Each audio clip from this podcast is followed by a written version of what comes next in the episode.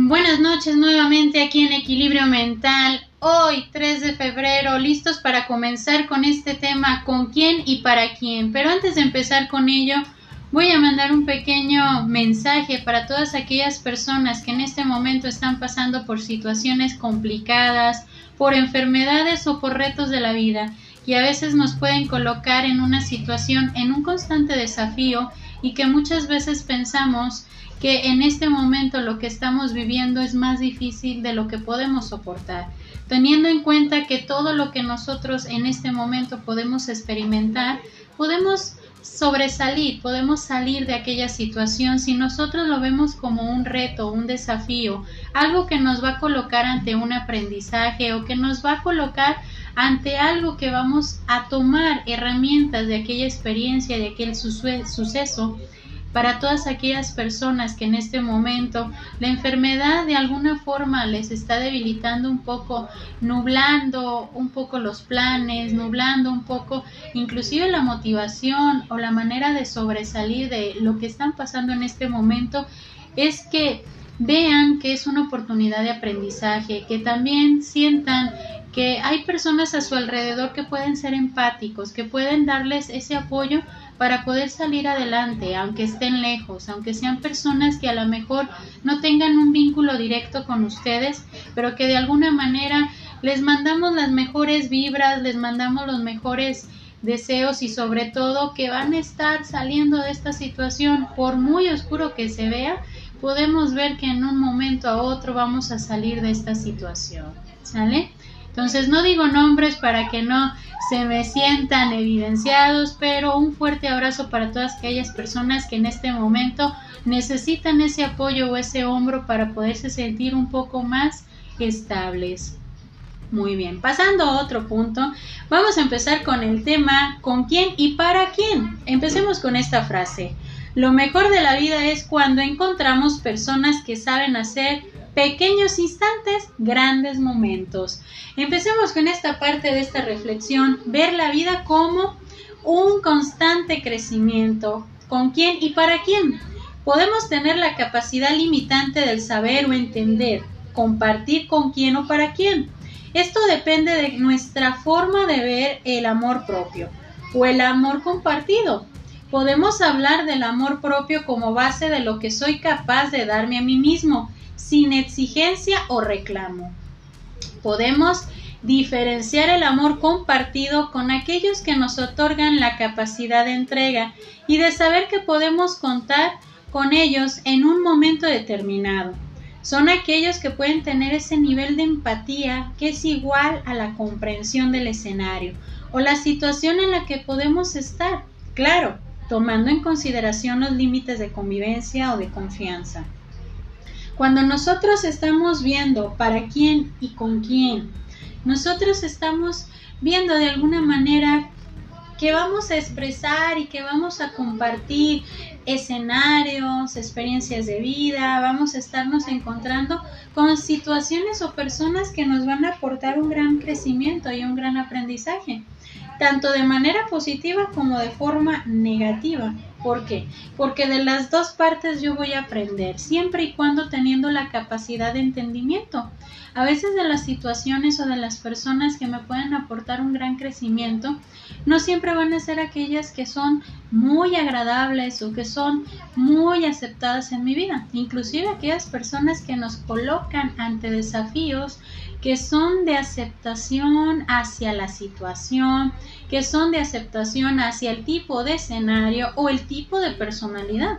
También nos están enseñando de alguna manera nuestra capacidad de tolerancia, nuestra manera de ver que podemos adaptarnos o que podemos cambiar inclusive ese mismo escenario de manera positiva ante lo que voy a ir creciendo.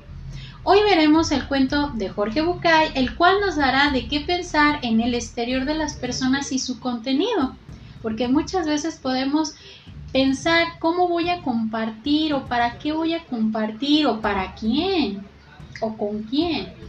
Hay que entender la parte del contenido que todas las personas podemos otorgar y podemos darle a aquellas personas. Empezamos con el cuento, es la ciudad de los pozos. Esta ciudad estaba habitada por personas como todas las demás ciudades del planeta. Esta ciudad estaba habitada por pozos, pozos vivientes, pero pozos al fin. Los pozos se diferenciaban entre sí, no solo por el lugar en el que estaban excavados, sino también por el pozo de diferente entre sí, no solo por el lugar en el que estaban, sino por el brocal o la abertura que los conectaba con el exterior. Había pozos pudientes y ostentosos con brocales de mármol y de metales preciosos, pozos humildes de ladrillo y madera, algunos otros más pobres, con simples agujeros pelados que se abrían en la tierra. La comunicación entre los habitantes de la ciudad era el brocal a brocal y las noticias cundían rápidamente de punta a punta del poblado. Un día llegó a la ciudad una moda que seguramente había nacido en algún pueblito humano. La nueva idea señalaba que todo ser viviente que se apreciara debía cuidar mucho más lo interior que lo exterior. Lo importante no es lo superficial, sino el contenido. Así fue como los pozos empezaron a llenarse de cosas. Algunos se llenaban de cosas monedas de oro, piedras preciosas, otros más prácticos. Se llenaron de electrodomésticos y aparatos mecánicos.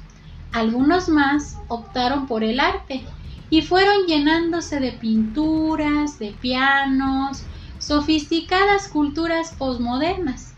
Finalmente los intelectuales se llenaron de libros, de manifiestos ideológicos y de revistas especializadas.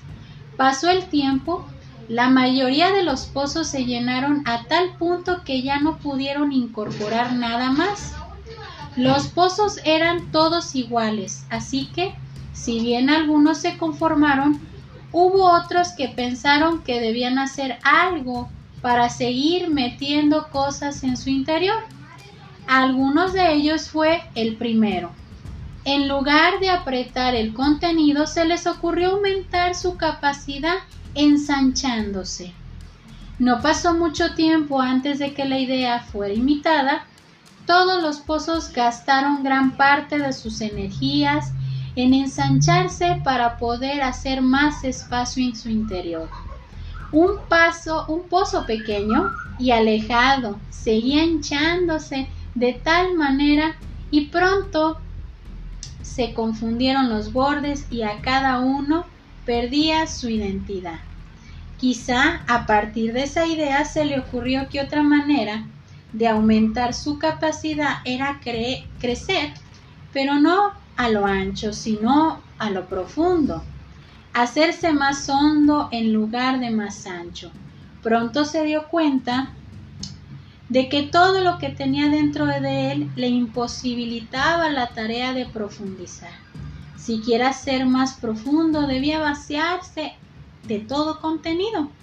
Al principio tuvo miedo al vacío, pero luego, cuando vio que no había otra posibilidad, lo hizo vacío de posesiones, el pozo empezó a volverse más profundo, mientras los demás se apoderaban de las cosas de las que él se había deshecho. Un día, sorpresivamente, el pozo que crecía dentro tuvo una sorpresa. Dentro, muy dentro y muy en el fondo encontró agua. Nunca antes otro pozo había encontrado agua. El pozo superó la sorpresa y empezó a jugar con el agua del fondo, humedeciendo las paredes, salpicando los bordes y por último sacando el agua hacia afuera. La ciudad nunca había sido regada más que por la lluvia. De hecho, era bastante escasa, así que la tierra alrededor del pozo revitalizaba por agua empezó a despertar. Las semillas de sus entrañas brotaron en pasto y en tréboles, en flores y en trocitos endebles devolvieron árboles después. La vida explotó en colores alrededor del alejado pozo al que empezaron a llamar el vergel. Todos le preguntaban cómo había conseguido el milagro. Ningún milagro, contestaba el vergel. Hay que buscar en el interior hacia lo profundo. Muchos quisieron seguir el ejemplo del vergel, pero desearon la idea cuando dieron cuenta de que para ir más al fondo debían vaciarse. Siguieron ensanchándose cada vez más para llenar de más y más cosas. En otra punta de la ciudad, otro pozo decidió correr también el riesgo del vacío y también empezó a profundizar y también llegó el agua y también salpicó hacia afuera creando un segundo oasis verde en el pueblo. ¿Qué harías cuando se termine el agua? le preguntaban. No lo sé, no sé qué pasará, contestaba, pero por ahora cuanto más agua saco, más agua hay. Pasaron unos cuantos meses antes del gran descubrimiento. Un día casi por casualidad, los dos pozos se dieron cuenta de que el agua que había encontrado en el fondo de sí mismo era la misma que al mismo río subterráneo que pasaba por uno inundaba la profundidad del otro. Se dieron cuenta de que se abría para ellos una nueva vida. No solo podían comunicarse de brocal a brocal, superficialmente, como todos los demás, sino que la búsqueda les había deparado un nuevo y secreto punto de contacto la comunicación profunda que solo consiguen entre sí aquellos que tienen el coraje de vaciarse de contenidos y buscar en lo profundo del ser lo que tienen para dar.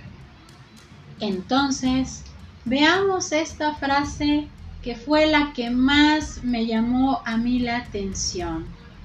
Cuando nosotros tenemos que profundizar, fíjense muy bien en esta parte, cuando nosotros tenemos esa parte de entender que el fondo de cada uno de nosotros, el fondo de lo que somos, de quienes hemos crecido y hemos compartido, es la parte de entender que podemos compartirlo con alguien, que podemos ver ese alguien como esa parte que nos puede conectar, sea una amistad, sea una relación de pareja, sea algo que en ese momento me está llenando de grandes satisfacciones, de grandes momentos. Es darme cuenta que igual que el pozo, nosotros vamos a llenar de cosas según lo que necesitemos. Pero si nosotros nos damos la tarea de entender que lo que está en el interior es más importante que estarlo llenando con cosas, con cosas que a lo mejor decimos, no quiero ver, no quiero saber qué es lo que hay dentro de aquella persona, dentro de aquel momento, dentro de lo que yo estoy viviendo. Cuando yo ya exploro lo que puede haber dentro de aquella persona, de aquel momento, de la situación, estoy viendo realmente lo que es la realidad. Es ver que puedo compartirlo con alguien más, es ver que puedo darme la oportunidad de encontrar tesoros valiosos. No necesariamente el que yo pueda compartir con una persona quiere decir que voy a cambiar yo. Me estoy dando la oportunidad de entender que de mí depende qué tanto puedo experimentar y permitirme poder encontrarme con otra persona, poder encontrar esa ese entendimiento, esa manera de ver la vida desde otro punto de vista. Cuando somos más observadores, en nuestra capacidad nos lleva a ver que de mí depende con quién y para quién. Es ver la parte de empatía, de ver más allá del contenido de las personas o de quién podemos compartir nuestro existir. En la actualidad nos hemos topado con la situación de enfermedades, deshumanización y tantas otras cosas que pueden separarnos o individualizar de manera cruel a las personas. Es darnos cuenta que con quién es compartir lo que soy, como soy y lo que tengo, sin tener miedo de saber que puedo ser yo mismo con alguien más, sean amigos, sea pareja, familia o compañeros. es ver para quién es importante comprender la parte del sentir del otro sin ignorar lo que siento, lo que vivo, lo que juntos podemos sobrellevar como desafío, adaptando el escenario como parte de mi crecimiento personal.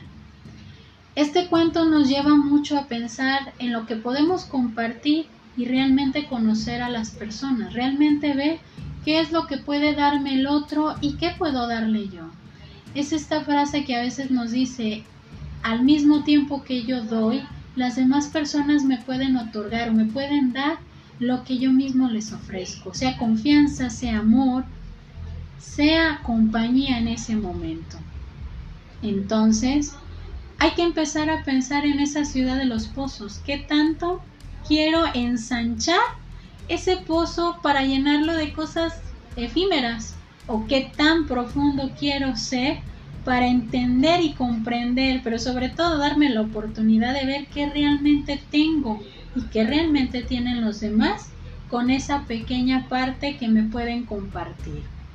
El día de hoy voy a terminar con esta frase, jamás cambies lo que más quieres en la vida, por lo más que deseas en el momento, por los momentos pasa, pero la vida sigue.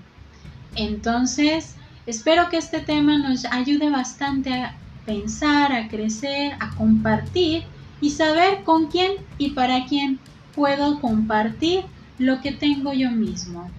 Espero que el día de hoy, en esta noche, la pasemos de lo mejor y les mando un fuerte abrazo a todos los que necesiten ahorita sentir esa parte de compañía. Espero que esta noche sea mejor desde el punto de vista de poder compartir. Yo soy Evangelina Ábalos, esto es Equilibrio Mental y espero que pasen una bonita noche para todos.